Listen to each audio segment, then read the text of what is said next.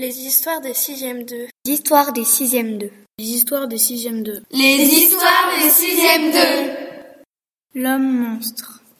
Il était une fois un homme laid, mais d'une laideur épouvantable. On pouvait confondre son nez à une ampoule tellement il était rond. Ses boutons et ses rides englobaient son visage et il était aussi très très méchant. Sa méchanceté le faisait devenir de plus en plus laid. Mais ce n'était pas grave. Ce qui l'importait, c'était d'être très méchant.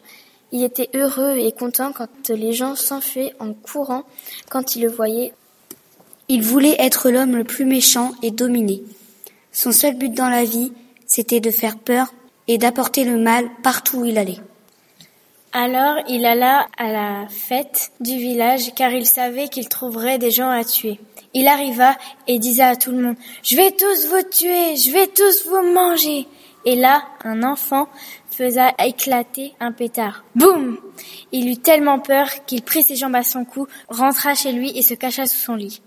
Le lendemain, il ressortit de son lit, ayant une idée dans la tête. Il voulait aller noyer des enfants au lac. Il arriva au lac, il hurla.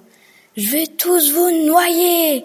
Il prit un enfant, deux enfants, trois enfants, quatre enfants, sauta dans l'eau, et il eut quelque chose qui le chatouillait. C'était des poissons, sa plus grande phobie. Il hurla, lâcha les enfants et courra se cacher sous son lit.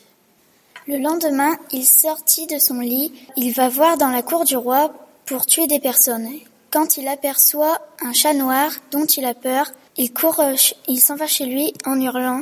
Et il se met à pleurer en se disant qu'il ne sera jamais le plus grand méchant et qu'il n'arrivera pas à dominer le monde à cause de tous ses échecs. Plus il pleura, plus ça le rendra beau. Son nez redevient normal, ses boutons et ses rides partis. Une somme passa, deux ans lui. Ils étaient amoureux.